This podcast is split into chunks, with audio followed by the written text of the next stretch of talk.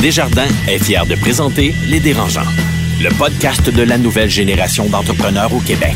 Quand les entrepreneurs ont besoin de soutien, chez Desjardins, ils ne dérangent jamais. Visitez desjardins.com par oblique entreprise. Ils font le tour du monde. Signent de gros contrats.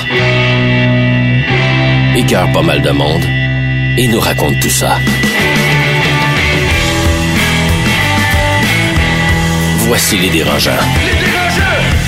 Bonjour à tous et bienvenue à ce dixième podcast des dérangeants. Dixième quand même, déjà ça avance vite, tabarouette. Marie-Claude Duquette, bonjour. Bonjour. Il y a avec nous euh, Noah Redler aussi. Hey, bonjour Pat. Et Alex Mancy. Salut Pat. Inutile de dire que vous êtes nos trois favoris, c'est pour ça qu'on nous a choisi pour fêter le dixième podcast. Ah, c'est clair. Avec notre animateur préféré. Ah, ben là, vous aviez pas bien le choix. Il y, en a- il y en avait rien qu'un quand même. Aujourd'hui, quand même, un super beau programme. Je vous le dis tout de suite, on va recevoir euh, un invité vraiment intéressant. Un gars, donc, qui a fondé euh, l'entreprise Et qui s'appelle Raphaël Ricard. On va avoir un débat aussi sur les bâtisseurs versus les repreneurs. C'est-à-dire qu'il y a plusieurs manières, donc, d'avoir une entreprise, de partir son entreprise, d'être à la tête d'une entreprise. On peut la bâtir, on peut l'acheter. Euh, je suppose qu'il y a des, avantages, il y a des manières d'être différentes. On va s'en parler tout à l'heure. Mais pour l'instant, on va débuter, bien sûr, avec nos coups de cœur et nos coups de gueule. Je débute avec toi, Marie-Claude. Vais aller avec un coup de cœur. C'est le printemps. Ça fait-tu du bien après une longue hiver? Et Moi, ça hein? me redonne du moral, tout le monde. Ah oui, le gros soleil, ça fait beau dehors. Est-ce que tu allé promener euh, ce week-end? Ouais, ben euh, moi, avec euh, mon chien, mon, mon acolyte Arthur, euh, on se promène à tous les week-ends. Oh. Fait que, euh, on range les skis, puis euh, Parle pas de ton chum de même, c'est pas fin. Mais, mais es-tu du genre à, à être un peu affecté par, mettons, la dépression saisonnière? Euh, moi, beaucoup. Honnêtement, janvier-février, j'ai trouvé. Ben, c'est sûr qu'il y avait un- une conjoncture de plein d'événements, mais j'ai trouvé particulièrement difficile au point que je me suis pris un billet d'avion. Je suis partie cinq jours en Floride juste comme pour aller me chercher un petit peu de tanne puis me faire à croire que que l'été s'en venait. Fait que non, moi le printemps, euh, je la- je l'accueille de, de bons pieds. Puis Ok. je autant que j'aime le snowboard et le ski que je suis contente de les ranger. Noah? Je continue avec euh, mes coups de cœur techno. Euh, tout récemment, Google a euh, dévoilé leur service de streaming de jeux de vidéo euh, qui s'appelle Stadia. On peut dire c'est le Netflix de jeux de vidéo. C'est vraiment une plateforme en ligne sans aucune console requis. Ce que je trouve ça intéressant, c'est je vois surtout une opportunité pour le grand nombre de boîtes de développement de jeux de vidéo indépendants d'avoir accès à une plateforme de distribution pour leurs projets euh, qui nivellera le terrain pour les jeux l'industrie de jeux de vidéo avec les gros. Alors les gros, ils focusent beaucoup sur les consoles, les Sony PlayStation, euh, les Nintendo euh, parmi d'autres. Mais si tu es un euh, développeur de jeux de vidéo indépendant, faut vraiment penser à la distribution. Et ce type de plateforme leur permettrait de vraiment mettre leurs jeux en ligne, un peu comme un App Store, et d'avoir accès à une large clientèle pour tester leurs jeux. Et, et ça s'appelle comment, tu me dis? Stadia. Stadia. OK, parfait. Et ça fonctionne comme Netflix. Tu payes, mettons, 10 piastres par mois ou je sais pas combien. C'est exactement l'idée. Ouais. OK, OK, OK. Puis, puis moi, je suis un peu niaiseux là-dedans, mais tu dis, pas besoin de console. C'est comment ça- Juste ton ordinateur directement. Oui, Ok, ok. juste sur l'ordinateur, sur ton tablette, cell phone, laptop.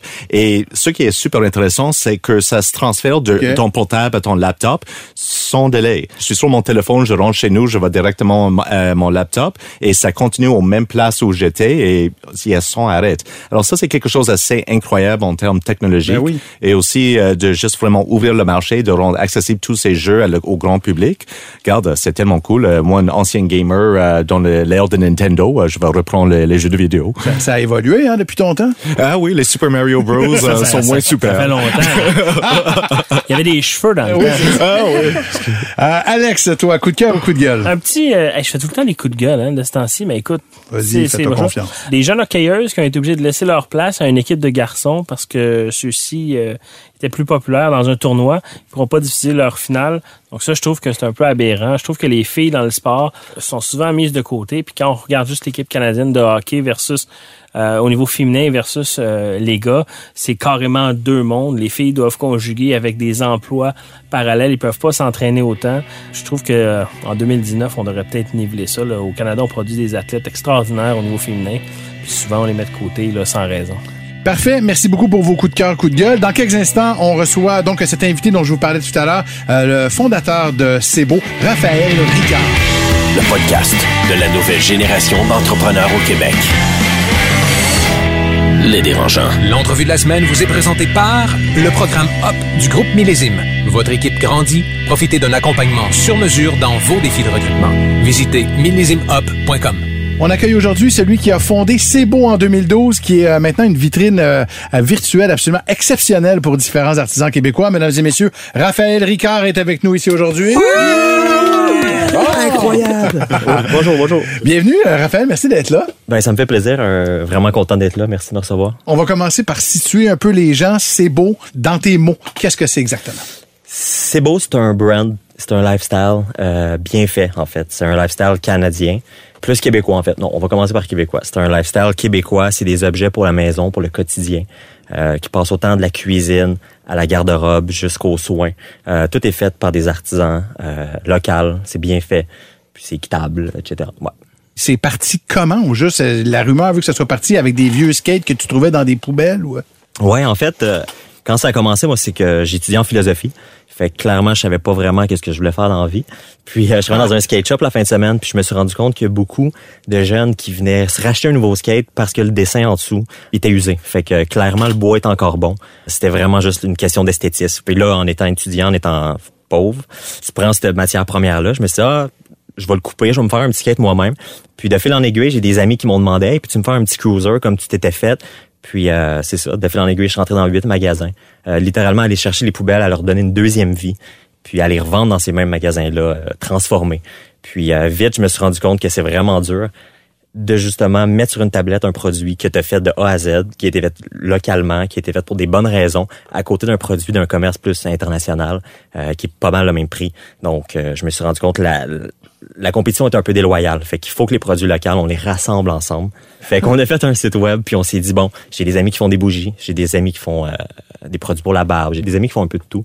On va faire un site web, on va faire une belle vitrine, puis euh, ça a commencé comme ça. Je suis curieux pour toi, pourquoi les produits locaux sont tellement importants? Est-ce que c'est une question environnementale? Est-ce que c'est une question sociétale? Est-ce que tu tripes sur la créativité québécoise? C'est quoi les valeurs qui t'amènent vers ce type d'idée? Clairement, c'est des questions environnementales. Je pense que c'est primordial la consommation locale pour toutes ces raisons-là. Dans le sens où, quand tu achètes local, c'est un investissement que tu refais dans ta propre communauté. C'est de l'argent qui reste ici. Juste quand, si je reprends l'exemple du, euh, du skateboard, les produits auxquels j'étais en compétition, c'est des produits qui ont fait 4 5 000 kilomètres de bateau pour arriver ici. Fait que c'est tellement de pollution, c'est c'est incroyable. Puis quand ça m'a ouvert les yeux à quel point c'était dur de vendre mes produits à côté de produits d'un commerce international, je me suis dit, hey, il y a tellement de, de talent autour de moi, il y a tellement de petites entreprises qui devraient pouvoir rayonner puis qui devraient pouvoir exister plus qu'en ce moment. Fait que ouais, c'est autant pour des raisons environnementales qu'économiques, que sociales. Euh, je pense que c'est vraiment important de, de, de, de consommer à proximité ce qu'on a autant la bouffe, parce que clairement, c'est ça qui est plus facile en ce moment. Les foodies, il y a tellement de restos, les épiceries, le vrac, le bio, mais ça va aussi dans une autre partie de notre consommation qui est les objets. Ce qu'on utilise au quotidien, c'est pas juste la maison, les autos, mais toutes les petites affaires qu'on achète puis qu'on rachète parce que finalement, on n'achète pas nécessairement peut-être de la qualité, mais plus euh, du beau. Puis euh, c'est ironique vu que mon truc s'appelle C'est beau. Mais, ouais. euh, mais nous, c'est ça justement. On voulait que ça soit beau.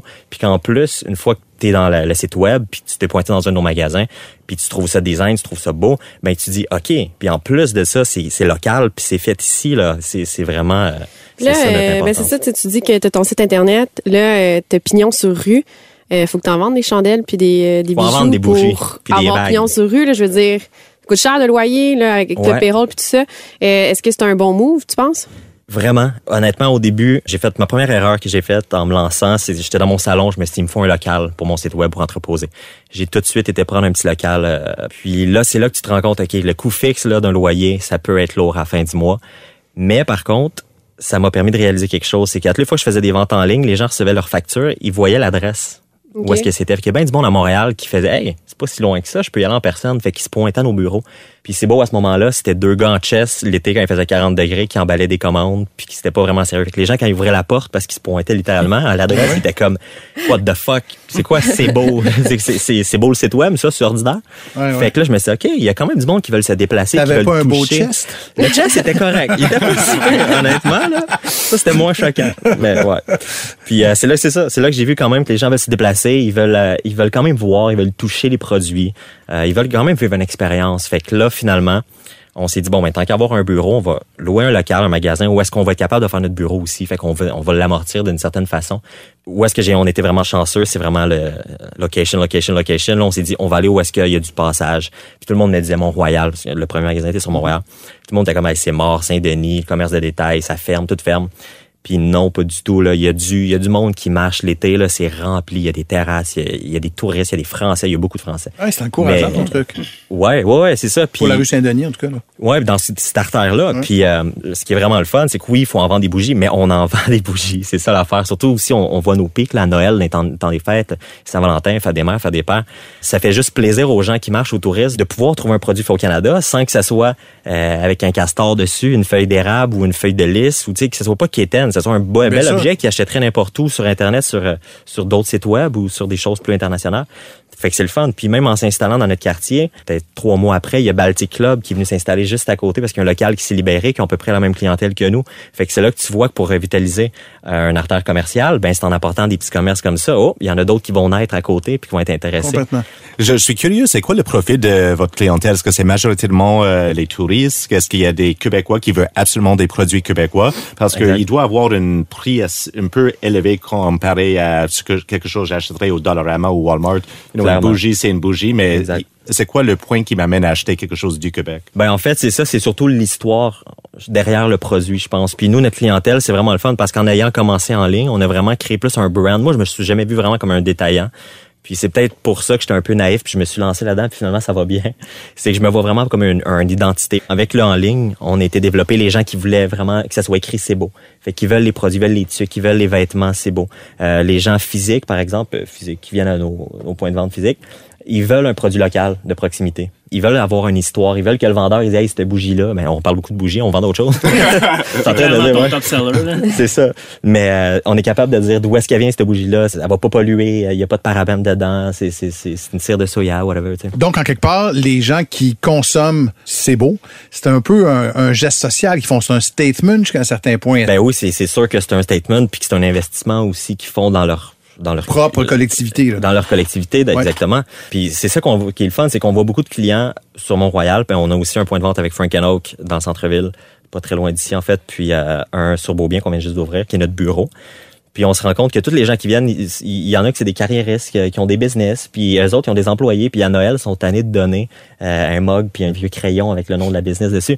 Fait qu'ils viennent nous voir, puis ils font « Hey, montre-moi un paquet cadeau fait 100% ici. Puis en plus, ce qui est le c'est qu'on peut fournir l'histoire. c'est de où que ça vient, ce produit-là? C'est qui qui l'a fait? Fait que ces employeurs-là, en donnant ces cadeaux-là, ils donnent pas juste une bébelle, ils donnent une histoire, ils donnent un savoir-faire. Puis nous, on veut vraiment se concentrer sur ça, sur la transmission du savoir-faire, puis aussi sur la démocratisation des produits faits ici. Ça, devrait juste être normal de consommer sa bougie du Québec, puis pas qui a fait 4000 km de bateau, puis que tu Mais on- tu trouves pas que des fois, quand on dit qu'on achète un produit québécois, faut tout le temps que ce soit, c'est tout le temps pas mal plus cher que le- les produits mainstream. Pourquoi c'est comme ça? On pourrait pas arriver à avoir des produits qui sont plus près, puis peut-être les gens l'accepteraient plus? Parce qu'en ce moment, quand j'écoute ce que tu dis, j'ai l'impression qu'il y a une partie de la clientèle qui achète le lifestyle. Tu sais, au niveau achète le social, c'est le le- brand, c'est c'est bien vu d'acheter j'achète québécois. Mais est-ce qu'ils le font vraiment pour les bonnes raisons ou c'est pour bien paraître? Je pense qu'il y a un peu des deux. Puis je crois aussi que, puis moi j'ai tout le temps focusé là-dessus, mon brand en soi, notre branding est pas bâti à 100% sur c'est fait là, c'est fait euh, au Québec. On veut que les gens en premier, ils voient c'est beau comme une plateforme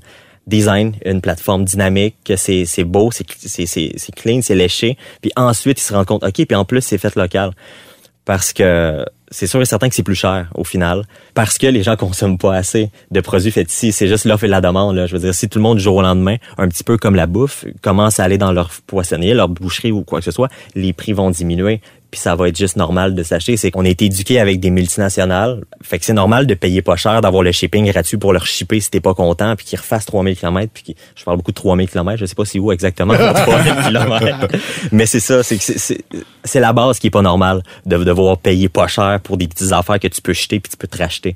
Fait que c'est là que j'essaye de vouloir éduquer les gens puis en faisant du volume puis en essayant de grossir ça c'est que justement moi je vais être capable de baisser mes prix puis surtout notre côté vêtements c'est qu'on on est en train de développer aussi en ce moment des basics euh, qui sont faits au Canada, forcément. Puis on est en train de trouver des partenaires pour couper le plus possible d'agents entre le producteur puis le client.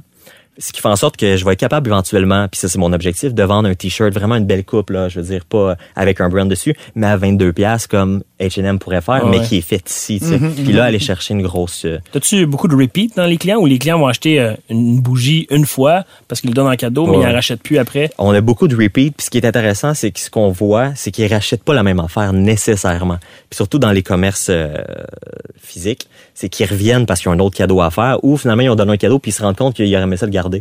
Fait que ça, on a oui, on a beaucoup. Puis ce qui est le fun, c'est que nous, avec notre staff, c'est qu'on on essaye le plus possible de leur donner d'informations sur ce qu'ils vendent. Qu'ils savent c'est c'est qui le nom de l'artisan ou du producteur. Ouais, c'est important qui parce que c'est le- c'est le core de C'est le l'histoire. core de, de notre business, c'est ça. Puis les gens, justement, qui ont eu cette histoire-là, ça leur tente des fois juste de repasser pour aller voir ce qu'il y a de nouveau, puis d'apprendre l'histoire de, de ce qu'il y a de nouveau. tu sais. Même pas nécessairement pour acheter, mais juste revenir, jaser. Fait que dans le fond, c'est, tu pousses ça au lifestyle. là. exact. c'est une expérience, le physique, le magasin, puis sur le web, après ça, les produits plus. Tu as dit tout à l'heure que tu étais en, en philo au départ. Ouais. Puis il y a un paquet de parents qui sont parfois euh, un peu inquiets lorsque leurs enfants s'en vont dans des, euh, entre guillemets, dans des voies peut-être un peu moins euh, à succès. Euh. Qu'est-ce qui a fait que le gars qui est en philo a fini par s'en aller comme ça en entrepreneuriat, visiblement avec succès? Comment ça s'est passé? Je suis vraiment arrivé là-dedans comme un, un chien dans un allée de quai, là, dans Ouais. le sens où j'avais aucune base en business. Toutes les erreurs qu'on peut faire, je les ai faites. Puis moi, j'y allais vraiment avec l'idée d'être un artisan. Puis vu que j'avais vu un petit peu comment ça se passait, puis euh, le problème était où, je me suis dit, je suis un artisan, puis je veux y aller à la base du problème, puis le régler. J'ai vraiment appris au fur et à mesure. Puis toutes les étapes de la construction d'une entreprise, euh, de l'ouverture d'un magasin, quoi que ce soit, j'essaye tout le temps de mettre le plus les mains à la pâte pour qu'éventuellement, quand ça, ben, c'est ça notre but, qu'il y ait une croissance, c'est que je sache exactement comment chaque partie fonctionne. Fait que même nos magasins, c'est moi qui ai fait de la construction avec me- mo- mes partenaires, mais on a refait les murs, on a tout fait, fait que je sais comment ça fonctionne. Quand on a choisi notre POS, on n'a pas choisi le bon début, on n'a pas choisi notre bon système, euh, notre bon terminal de vente. Fait que ça nous a coûté cher après un Noël passé. Bon, mais parfait, on va tout réétudier, on va le refaire. Fait que j'ai vraiment parti de zéro. On va dire ça comme ça. Fait que ça a pris un petit peu plus de temps. J'ai l'impression que si j'avais peut-être été euh, au HSC ou whatever, j'aurais peut-être fait en un deux un an et demi ce que j'ai fait en trois ans, mais finalement euh, je le regrette pas du tout parce qu'au contraire je, je- je suis un petit peu plus euh, connecté, un petit peu humain, je vais dire dans ma façon de procéder avec mes fournisseurs, avec les employés, avec euh, ma vision un petit peu de la business. Fait que je me sens un petit peu plus comme terre à terre si on veut, même si je suis quand même très chiffre, ce que j'étais pas avant. Ouais, ouais, ouais. C'est parce qu'il faut l'être. Et t'avais pas de complexe en commençant, t'avais pas cette peur-là, des fois, les artistes, de, de excusez-moi l'expression, de se faire fourrer par ceux qui Ouais. connaissent vraiment ça. euh. Ben pour être entrepreneur aussi, je me rends compte qu'il faut être un peu euh, avoir la tête des nuages. là. Fait que je me suis pas tant posé de questions, j'ai juste foncé. Puis toutes ces craintes là, je les ai ignorées. Parce que c'est sûr que si j'écoute le monde depuis le début, OK, j'aurais pas fait de site web, j'aurais pas juste de vendu de produits québécois parce que c'est pas rentable, j'aurais pas ouvert de magasin sur Mont-Royal qui m'a permis de faire approcher par Frank Oak pour aller ouvrir avec eux un petit euh, point de vente, j'aurais pas ouvert sur, tu sais, j'aurais rien fait. Fait Mais, que euh, j'essaie de focuser sur ce que moi je sens qui est bon. Puis de forcément bâtir une entreprise avec euh, juste des produits qui sont sourcés ici, qui sont faits pour les bonnes raisons. Tu parles d'erreurs, tu sais, on en fait toutes. Ben ouais, clairement. Euh, mais tu sais, tu dirais qu'est-ce que qu'est-ce qui t'a aidé à ton succès d'aujourd'hui? De faire ces erreurs-là. Ouais. Ah ouais. À ce point-là. Clairement. Chaque erreur, c'est que ça t'ouvre les yeux sur une nouvelle façon de. euh, Tu te dis, OK, comment j'aurais pu aborder ce problème-là?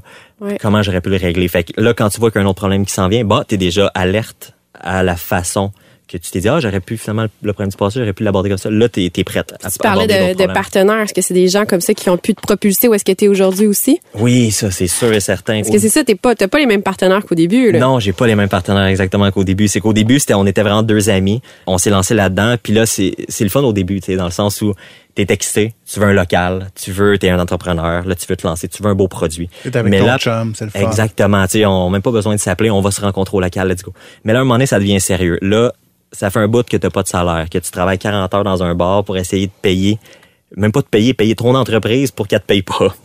Fait que là, ça commence à être un peu lourd. Fait qu'il faut vraiment, tu sais, c'est, c'est vraiment pas un sprint, là. L'entrepreneuriat, je pense c'est vraiment comme un marathon.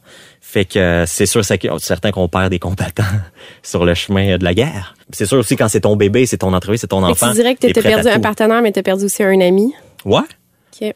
ouais, on pourrait dire ça comme ça. Puis as-tu hésité, excuse-moi, entre l'entreprise ou l'ami, à un moment donné? Ben, dans le sens où non. OK.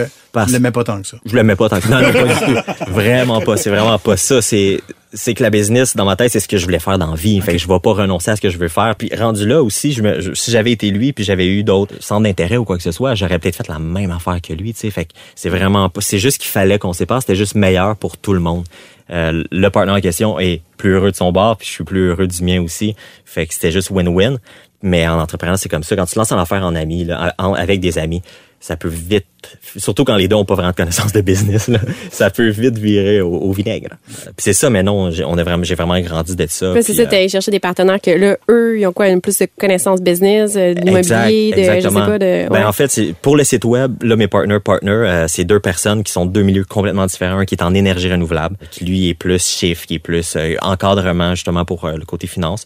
Puis l'autre personne, c'est vraiment quelqu'un de des communications, vraiment quelqu'un qui est excellent pour parler, pour pour régler des conflits, pour euh, avec nos fournisseurs, avec les artisans, avec euh, Monsieur, Madame, tout le monde au quotidien. Fait que c'est ça, je me suis juste bien entouré. Mais à travers ça, il y a aussi les gens avec qui on a fait affaire pour le site web, en étant plus humain. Puis en ayant une vision un peu moins business à la base que j'avais, j'ai été chercher 288 qui font des sites web. Puis on avait une entente au début, ils m'ont pas dit hey front euh, ça va coûter 40 000, let's go. Non, on a fait des ententes puis à gauche puis à droite. Euh, toutes les banques me disaient non au début, mais il y a eu aussi Julie de la BDC qui a cru en moi dès le départ. Fait que tu sais, c'est en, en se mettant amis avec des bonnes personnes puis en s'entourant bien que, que, que ça allait évoluer. Mais à travers ça, c'est le bout où est-ce qu'il y a- il y a des erreurs, il y a des gens qui s'en vont, il y a des gens qui arrivent etc. Mais je pense qu'on vit tout un peu ça là, dans une business. euh, plus j'en parle autour de moi, plus j'ai d'amis qui ont de business, qui ont eu des conflits avec leur partner, qu'il y en a un qui est parti, qu'il y en a un qui qui, qui reste, mais qui mène la, la vie dure. Tu Tout le monde a des histoires un peu, j'ai l'impression. T'as-tu entendu parler de la certification B Corp? Ouais. As-tu cette envie-là d'aller vers ça? Parce que t'aurais le, le profil. Le profil, ouais. Ben, Puis ça, ça l'emmène du jus aussi. De, de- je trouve que tu te, tu te démarques autrement. Puis c'est quand même... de là à y aller, je, je me suis pas vraiment penché pour dire vraiment que j'ai lu de A à Z, puis euh, est-ce que je veux aller là? Mais comment je pourrais dire ça? C'est que j'ai l'impression que moi, je suis un peu extrême dans ce que je fais. C'est tout ou rien. Puis des certifications, des choses comme ça. Pas que j'y crois pas, mais c'est que je vois plus euh, les, les résultats dans le, concrètement moi qu'est-ce que je peux faire aujourd'hui pour faire un changement. Fait que oui effectivement c'est très bon d'avoir de rassembler toutes les entreprises qui ont des bonnes valeurs, qui ont des, les bons procédés. Mais moi au quotidien avec c'est beau c'est que je, je regarde, je me mets un peu des œillères là, puis toutes les gens qui disent non quoi que ce soit, puis j'essaye vraiment juste de foncer puis de me dire ok je vais je vais je vais je vais essayer de, de, de changer le commerce de détail de d'objets faits euh, localement tu sais, directement. Raphaël Ricard, fondateur de C'est beau et Humain Extrême. Merci euh, énormément. Extrême, Mais, mais, hein? Extrêmement intéressant d'ailleurs. Merci beaucoup d'être passé dans les dérangeants. Ben, ça me fait plaisir un énorme merci de Oui, merci. Le podcast de la nouvelle génération d'entrepreneurs au Québec. Les dérangeants. Vente à salade, une présentation de Desjardins Fier de donner un élan aux projets les plus inspirants des entrepreneurs du Québec. C'est maintenant le moment de vous présenter la septième start-up finaliste parmi les dix sélectionnés par notre panel d'experts chez euh, Desjardins Entreprises. Euh, Je vous rappelle que jusqu'au 4 juin prochain, vous allez pouvoir voter en ligne pour le projet de votre choix qui va mériter une formation bootcamp à l'école d'entrepreneurship de Beauce et les dérangeants vont eux aussi choisir un gagnant. Alors, notre projet du jour, Alex? Aujourd'hui, on vous présente une start-up qui s'appelle Eugéria. On écoute sa présidente et cofondatrice, Valérie Larochelle. Si vous aidez une personne aux prises avec la maladie d'Alzheimer, visitez Eugéria. Eugéria, c'est la référence pour trouver des solutions à la perte de mémoire. Vous trouverez sur la plateforme des produits innovants et technologiques venant des quatre coins du monde ainsi que des services. Vous pourrez, par exemple, sécuriser le domicile, briser l'isolement, divertir votre proche, ainsi que trouver les ressources dans votre quartier pour vous aider. Peu importe le stade de la maladie, Eugéria vous aide à prendre action. Visitez-nous à eugéria.ca. Ça suscite la curiosité, je trouve. Vos commentaires? Écoute, moi, je trouve que c'était très bien. On sait c'est quoi l'entreprise, on sait c'est qui sa clientèle cible, on sait qu'est-ce qu'elle offre aussi. Je trouve ça super cool d'entendre une entreprise sociale comme celle-là. Je pense qu'il y a vraiment un besoin qui est là, surtout avec les baby boom. Euh, dans le fond, la- ça s'en va vraiment vieillissant. C'est une maladie malheureusement qui, qui fait des vagues. Donc, euh, je, ouais, c'est, j'ai trouvé la présentation super cool. Noah? Moi, j'avais euh, trois grands-parents qui ont souffert de l'Alzheimer's et c'était vachement difficile, pas juste pour eux, mais pour toute la famille. Alors, euh, le plus d'outils où on peut avoir accès pour vraiment faciliter cette expérience, euh, j'ai envie de le voir. Et, et je trouvais, je trouvais intéressant le, le, le ton du pitch aussi qui était euh, en quelque part en respect avec euh, la, la, mission de l'entreprise. Tu sais, c'était pas trop euh, trop vendeur. party, non, c'est ça exactement. Je trouvais ça bien intéressant. Alors, je vous rappelle donc qu'il s'agit de Valérie Larochelle, qui est présidente et co-fondatrice de Eugéria. Euh, pour découvrir nos euh, neuf autres finalistes, en fait nos dix finalistes au grand total, ben je vous invite à vous euh, rendre sur lesdérangeants.com barre oblique vente à salade. Vente à salade, une présentation de Desjardins Entreprises. Pour encourager le projet finaliste de ton choix, vote avant le 4 juin 2019 sur lesdérangeants.com barre oblique vente à salade. Les dérangeants. Le débat de la semaine, une présentation de Garling WLG. Le succès, ça se prépare et ça se protège. Développez les meilleurs réflexes en matière de droit et propriété intellectuelle. Visitez garlingwlg.com. C'est maintenant l'heure de notre traditionnel débat. Aujourd'hui, euh, je ne sais pas si c'est un débat, mais en tout cas, vous allez à tout le moins pouvoir m'éclairer. Vous aviez envie de parler des bâtisseurs d'entreprises versus ce qu'on appelle les repreneurs d'entreprises. Y un, un degré d'implication qui est différent? Quelque part quand tu pars ton entreprise à zéro plutôt que quand tu l'achètes ou euh, Je pense que les défis sont de même proportion, sont juste très différents. Tu sais, quand tu pars une entreprise, souvent, tu vas être seul, tu vas tout exécuter. Par contre, quand tu reprends une entreprise, puis là, peut-être Marie euh, va pouvoir nous en parler plus, mais tu dois maintenir l'entreprise en vie. Tu sais, tu l'as acheté, puis il faut que tu la gardes euh, en opération, il faut que tu gardes les employés satisfaits. Ça, c'est pas évident, là. Ben, dans le fond, ça, c'est euh, la culture d'entreprise. moi, c'est sûr que j'ai fait un rachat euh, familial, euh, mais autant je vois des fois euh, des tierces personnes qui achètent une entreprise. La culture, c'est la base. Tu sais, oui, tu as les états financiers, oui, tu as les chiffres, mais qu'est-ce qui se passe dans le business? Puis le plus gros défi, c'est de rassembler tes fournisseurs, tes clients, puis tes employés. Sans tes employés, ben, tu sais, s'ils suivent pas, ben, t'as pas de business. Toi, donc, tu as acheté l'entreprise de tes parents, donc tu es une repreneur, entre guillemets. Là.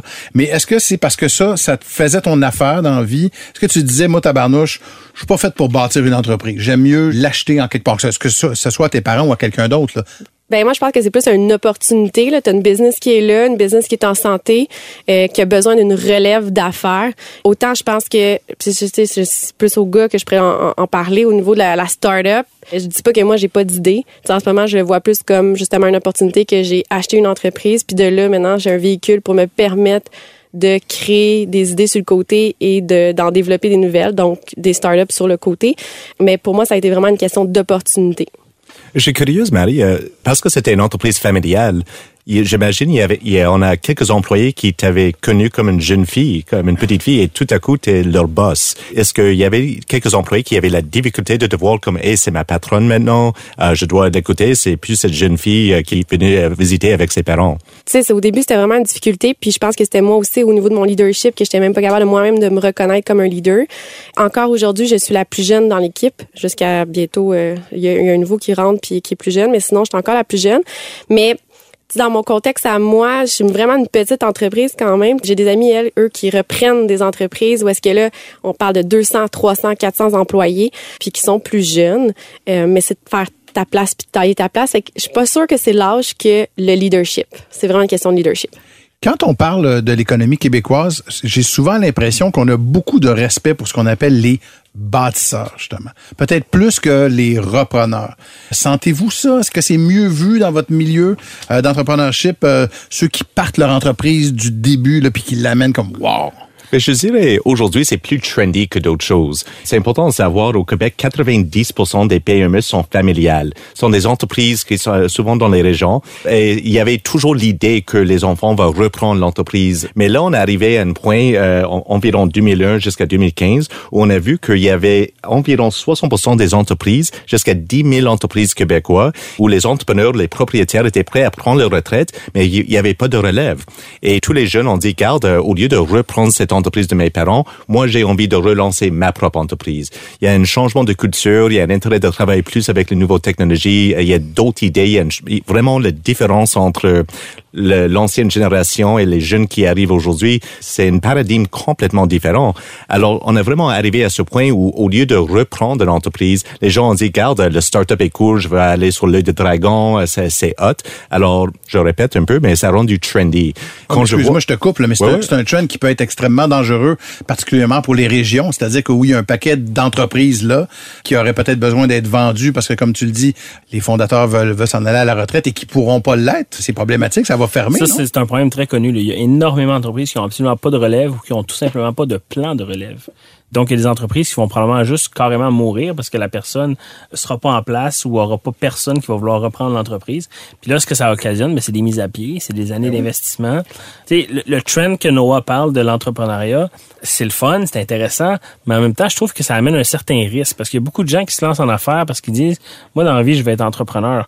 Mais c'est pas un métier, entrepreneur. Là. T'opères une business, mais tu peux pas dire je vais être entrepreneur puis bon ben je vais me trouver une idée à un moment donné puis peut-être que ça va fonctionner. Je pense à entretenir un mythe qui, qui, qui est malsain en, en quoi en soi. Mais tu penses pas qu'il y a une nécessité de renouveler les anciennes industries et de vraiment arriver avec un nouvel esprit, de dire, garde, euh, moi je suis entrepreneur, je vais lancer un autre type d'entreprise pour le 21e siècle et garde euh, les autres entreprises, je m'en fous. Il y a d'autres modèles qu'on peut regarder maintenant. Avant, il y avait les fermes dans les régions. Maintenant, on parle plus de l'agriculture urbaine. Il y a des sales sur les toits avec Lufa Farms. Euh, Il y avait euh, Raphaël qui parlait de Sebo, tout ce qui est des produits québécois qui sont locaux, qui sont artisanales. Alors, on cherche d'autres solutions parce que les gens viennent vers les villes. Je pense que ce qu'on devrait promouvoir, c'est plus de l'entrepreneuriat dans les régions pour les aider à renouveler et de s'assurer que les villes ne deviennent pas des villes fantômes. Je sais pas si vous avez pris la rue sur le 132 récemment, mais toutes les maisons sont à vente. Oui. Et c'est ridicule, ce ce sont des villes, régions entières qui vont disparaître. Non, je suis d'accord avec toi, mais il y a une question de timing aussi. Tu sais, Lufa C'est une bonne idée, ça fonctionne, mais c'est pas ça qui va sauver euh, toutes les fermes qu'on a besoin pour remplir les épiceries qu'on a aujourd'hui. Du moins pas à court terme. Fait que si tu une ferme qui a 50, 75 employés, puis que le fondateur euh, décède ou prend sa retraite, puis ces gens-là perdent leur emploi, ben, je pense qu'il faudrait avoir une solution là, en place pour essayer Ben, de les les chiffres aider. sont vraiment alarmants en ce moment parce que justement les baby boom euh, ils partent à la retraite puis il y en a beaucoup qui euh, ils pensent qu'ils sont éternels puis ils n'ont pas planifié leur retraite puis ils n'ont pas préparé la, la relève à ça. Des fois ils ont des jeunes puis des fois c'est pas besoin d'être une relève familiale ça peut être euh, des personnes clés euh, puis euh, mais eux, ils- employés même. Ouais, des employés clés, exactement. Puis de, des fois, ça peut être quatre employés clés ensemble qui disent, ben garde, nous, on, on- on va le faire. Puis moi, je connais une super belle entreprise de Gaspé que c'est ce qu'ils ont fait. Euh, c'est quatre personnes qui ont pris la relève d'une personne, Euh, mais ça a été planifié. Puis euh, c'est une super de belle réussite. C'est une belle entreprise québécoise. Euh, puis c'est gros, là, c'est c'est plusieurs millions de dollars. Puis on a besoin, tu sais, ils font des bateaux. On a besoin de bateaux, là, ça changera pas. Là. Oui, la technologie, c'est une chose, là, mais on, a, on continue à avoir besoin de, de, de bateaux. On continue à avoir besoin euh, d'imprimerie. Tu sais, ça change, ça se modifie. Puis je pense que c'est juste d'emmener un aspect technologique dans ces entreprises-là. Je pense que de partir quelque chose, il y a quelque chose de stimulant là-dedans parce que tu sais, c'est c'est ton âme, c'est ton ADN au sein de l'entreprise. Euh, tandis que reprendre, c'est de c'est de te faire imposer peut-être une autre ADN. Fait que c'est dans le temps, c'est de donner le défi de changer cet ADN-là puis de l'emmener peut-être plus à ta main. Puis ça, c'est un gros défi. Ouais, puis jour 1 aussi, euh, quand tu reprends une entreprise, ben, tu pars à courir là. là. Tu Oui. Peux pas dire je prends mon temps, je vais impliquer dans tes Non, non, la, la business, ça roule, il faut que ça continue. Puis jeudi, euh, il y a une paye qui s'en vient, puis ah, il y a les commandes qui rentrent pas, faut que ça sorte. Tu sais, Je pense que c'est un- carrément un autre défi. Là. Quand je vous entends parler, est-ce que quelqu'un, mettons, qui est un bâtisseur, doit peut-être être un peu plus patient avant de pouvoir voir la couleur de l'argent de ses investissements, euh, alors qu'un repreneur, il y a peut-être moyen de faire un peu plus de cash plus rapidement? Je, je pense pas que c'est une question de cash. I mean, moi, je m'identifie comme une bâtisseur. J'adore ba- euh, bâtir des Ouais. projets, des startups. Même ce, qu'on offre comme service, c'est de bâtir des programmes pour nos clients. Et je triple là-dessus, mais le cash peut venir avec notre service. C'est pas comme je dois regarder cinq ans dans l'avenir avant que je vois mon premier dollar. Je reçois un salaire, je vis assez bien, euh, je suis confortable dans, euh, dans la vie. Et je pense que si j'en rentrais dans une, une entreprise aujourd'hui, quelque chose que j'ai acheté, ben, j'aurais une stress de cash flow dès jour 1. Je- euh, comme Alex sûr. avait dit, je vais commencer tout de suite. Il y a la stress qui existe depuis jour 1. Et l'autre chose, c'est moi, je peux créer la culture de mon entreprise. De rentrer dans une entreprise et d'avoir besoin de modifier ou s'adapter à un nouvel entrepreneur, de changer une façon de faire, ça peut être très disruptif. Et ça, elle-même peut causer des problèmes dans l'entreprise. Alors, là, quand tu es bâtisseur, tu dis, regarde, euh, j'essaie des choses, je travaille sur certaines itérations et on va trouver le bon fit, mais j'ai le temps à, mettre en place ce type de culture, ce type d'identité qu'on veut avoir. Et ça, c'est quelque chose qui est assez important dans un, pour Mais dans le fond, le risque est différent, puis c'est savoir c'est quoi le risque que toi, tu es capable de prendre. Tu sais, de dire, euh, moi, je pars quelque chose, je pars de rien, je mange des, des, des sandwichs avec, euh, Mm-hmm. pas à crème glacée, là, mais ça ne pas de problème. au beurre de pinot. C'est le printemps. Puis, puis euh, ça me va. Puis dans le fond, mon risque, c'est de soit juste avoir perdu mon temps, à J'achète une business, puis je mets tout en garantie. Euh, je suis cautionnée jusqu'au cou. Ça, c'est un autre type de risque, mais en même temps, une entre- idéalement, tu achètes une entreprise qui fonctionne, qui fonctionne bien. Euh, tu fais tes devoirs. Là. Ça, fait que c'est ça, faut que tu fasses tes devoirs, euh, puis ça va bien aller, mais n'empêche que tu as comme la banque en arrière de toi, puis euh, tu as, un frais mensuel en plus à rem- faut que tu fasses du profit pour rembourser la banque dans les premières années. Fait que Oui. c'est pas vrai que tu roules sur l'or les premières années parce que dans le fond, tu- ce que tu te donnes pas de plus, tu le donnes à la banque puis tu, tu rembourses ton prêt. Là. Tu sais, Pat, t'es pas si loin de la réalité. C'est comme, exemple, euh, tout le monde en parle. ok? Si tu partais, tout le monde en parle demain matin, ça serait pas mal plus long bâtir tes codes d'écoute que si demain matin, tu remplacerais Guillaume Lepage. Oui. Tu sais, t'aurais un show établi. C'est la même chose pour reprendre une entreprise. Est-ce qu'on peut faire un parallèle aussi avec l'immobilier? C'est-à-dire que souvent, on achète une maison, on fait un flip, whoop, euh, la, la- la maison vaut beaucoup plus tout d'un coup. Est-ce qu'un repreneur peut aussi euh, essayer de prendre une entreprise qui est peut-être un peu tout croche, euh, mais ici, qu'elle a du potentiel, puis bang, il fait un flip Mais moi, rapidement? ça, je pense qu'il y a beaucoup de cash à faire en faisant ça. Il faut juste que tu sois un, un bon gestionnaire, que tu sois capable de la remonter vite, euh, fait que tu es capable d'avoir un plan stratégique, euh, que tu es capable de, cor- de, de comprendre le cash, le cash flow, super important, puis euh, d'avoir des techniques justement pour remonter ça. Au niveau des ratios, mais oui, il y a quelque chose à faire là. Ouais, puis- tu identifies des entreprises qui sont mal en point, fait que tu payes pas cher, mais que tu sais qu'avec deux, trois coups de tournevis, ça va être une entreprise carrément différente. OK. que tu peux reflipper, que tu revends. Puis que t'en- moi, je connais des, il y a des gens qui font ça. Puis, euh, puis c'est payant, là. Puis c'est, c'est challengeant, par exemple, parce que tu es toujours dans le challenge. Mais, tu sais, si tu as un talent à ça, go for it. Il y a un paquet d'étudiants en ce moment qui nous écoutent, qui se demandent, là, tu sais, bon, comment est-ce que je vais faire pour euh, pouvoir euh, acquérir mon entreprise. Est-ce qu'il y a des personnalités bâtisseurs et des personnalités repreneurs? Mais moi, exemple, je, je reprendrais pas une entreprise. Fait que Ah, ma réponse vois, serait oui. réponse est oui, donc. Ouais. OK, mais qu- qu'est-ce que ça prend alors pour être un bâtisseur, selon toi? Mais je euh, pour un bâtisseur, ben, faut que tu aies le goût de construire quelque chose. Tu aies le goût de partir un projet, puis il y a des grosses chances que ça fonctionne pas. Il faut que tu sois capable de tout donner. Mais de là à identifier les qualités différentes entre un bâtisseur et un repreneur, moi, je pense que c'est une question de tolérance au risque. Quand j'ai fondé mon entreprise, j'ai investi à peu près 50 000 dedans. Quand Marie a acheté son entreprise, elle s'est endettée de X centaines de milliers de dollars. Je suis pas sûr qu'aujourd'hui, je mettrais ma famille puis mes actifs personnels en garantie pour faire ça. OK. Euh, mais ça, c'est un choix personnel, là, rendu là. là. Moi, je pensais qu'au début, quand j'ai acheté, j'étais comme, ah, moi, je suis une bonne gestionnaire. Moi, je suis T'avais quel âge, déjà? 26 ans. Et tabarouette. Une king, tu connaissais tout. Non, non, mais tu sais, justement, j'étais comme, ah, je suis une gestionnaire. Moi, je suis pas une entrepreneur. J'étais vraiment persuadée de ça. Puis, euh, rapidement, je me suis rendu compte que, ah, non, finalement, je suis une entrepreneur aussi. Euh, pas juste une bonne gestionnaire parce que euh, l'entreprise euh, vit toujours des défis. Fait que le côté entrepreneurial, faut que tu le développes puis tu le développes vite. Vraiment. Eh bien, c'est ça, et c'est le sens de ma prochaine question, tu y réponds quasiment. Est-ce qu'en ce sens-là, quand tu es un bâtisseur, ça te donne pas l'occasion d'apprendre un peu plus à ton rythme? Je pense pas parce que quand même tu commences sans salaire, sans rien. Alors faut trouver une solution. Euh, Il y, a- il y avait notre invité qui avait dit que garde, je travaille dans un bar euh, trois jours de la semaine pour juste pour payer les, euh, les factures dans les premières années.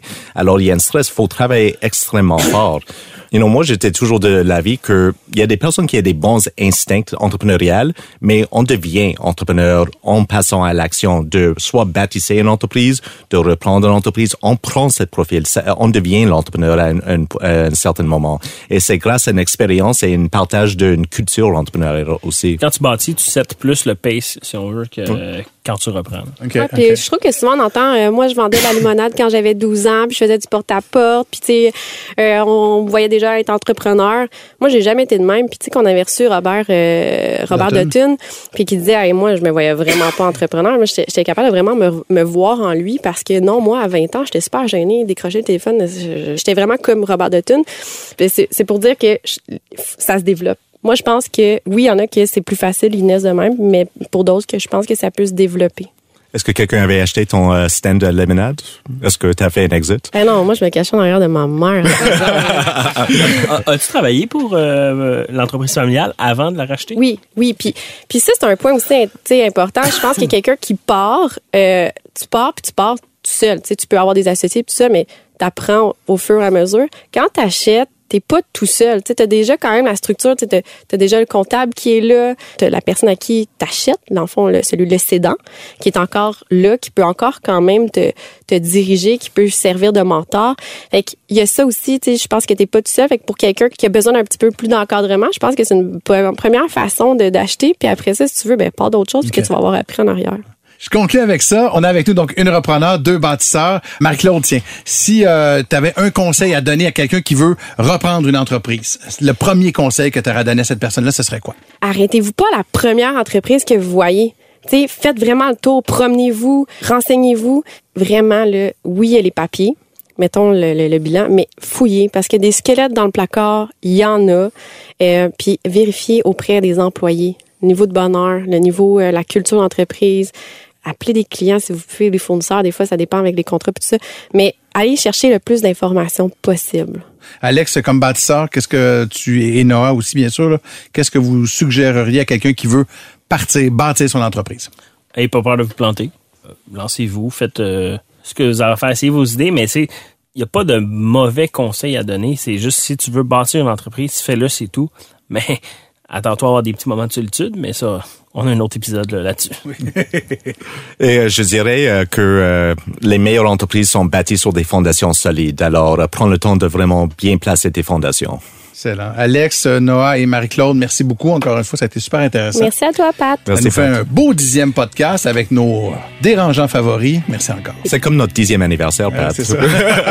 La semaine prochaine, c'est le onzième podcast, vous l'aurez euh, compris. On va euh, se parler cash flow, entre autres, et euh, on va recevoir la fondatrice de Miss Fresh, Marie-Ève Provo. Merci beaucoup tout le monde. On se retrouve dans, je dis la semaine prochaine, dans deux semaines. Merci.